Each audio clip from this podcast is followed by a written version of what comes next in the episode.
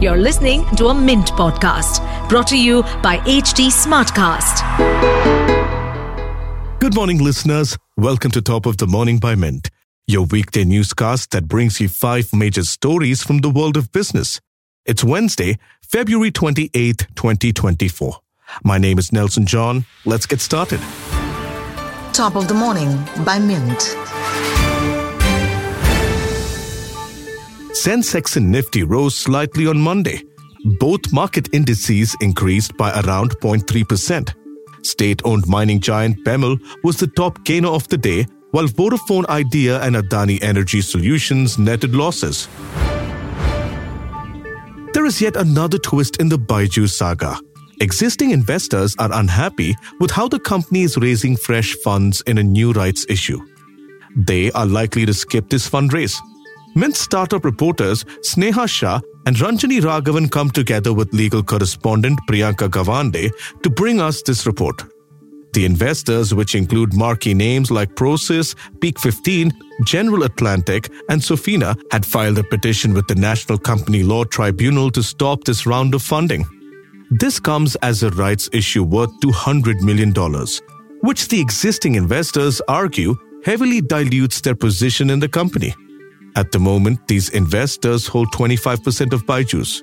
The NCLT deferred its decision to next week, which allows Byju's to carry on with this 200 million round for now. Despite India's modernization claims, rural women rarely complete higher education. Child marriage still happen, but it's not all bleak. Take the case of Krishnagiri, a city in Tamil Nadu close to the bustling metropolis of Bangalore. Traditionally, it ranked last on almost all social parameters, especially those pertaining to women. However, there is change on the ground, and we bring you a story of hope.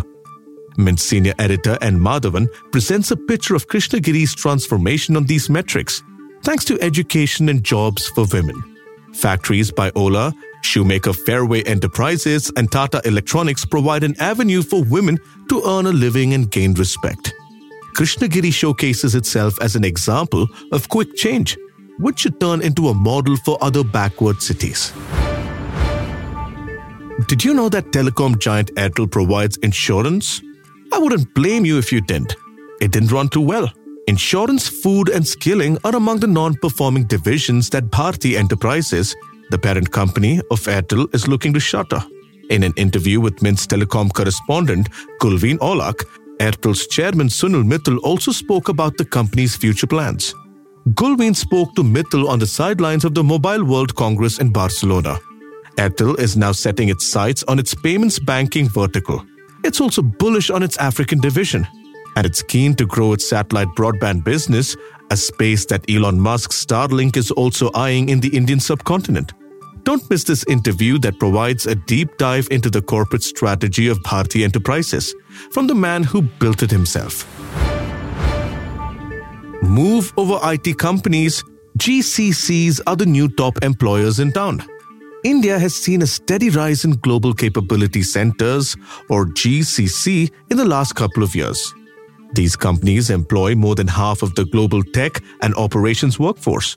Executives from IT companies left to join GCCs. But now there is a new problem high attrition rates at GCCs. As these firms grow, they are starting to poach amongst themselves. There seems to be a whole lot of churn in middle management, especially. Report HR and workplace correspondent Devina Sengupta and IT reporter Jas Bardia.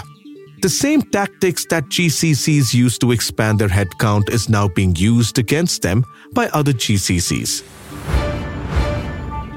Indians have a special relationship with tea. Part of this appeal lies in its low price and availability at every street corner. But cafe chain Chaayos believes that there's a section of Indians that want premium teas. The company's chief finance officer Pranav Daya spoke to Mint Startups reporter Priyamvada C outlining future plans. A range of new premium offerings like cold products and fancier presentation of its food products is set to hit certain outlets this summer. Chaayos is counting on a market that prefers ginger tea latte to the humble chai. Will it find enough takers? We'd love to hear your feedback on this podcast. Let us know by writing to us at feedback at the ratelifemint.com. You may send us feedback, tips, or anything that you feel we should be covering from your vantage point in the world of business and finance. That's all for today. Thank you for listening. We'll be back tomorrow with the fresh episode of Top of the Morning. Have a nice day. Top of the Morning by Mint.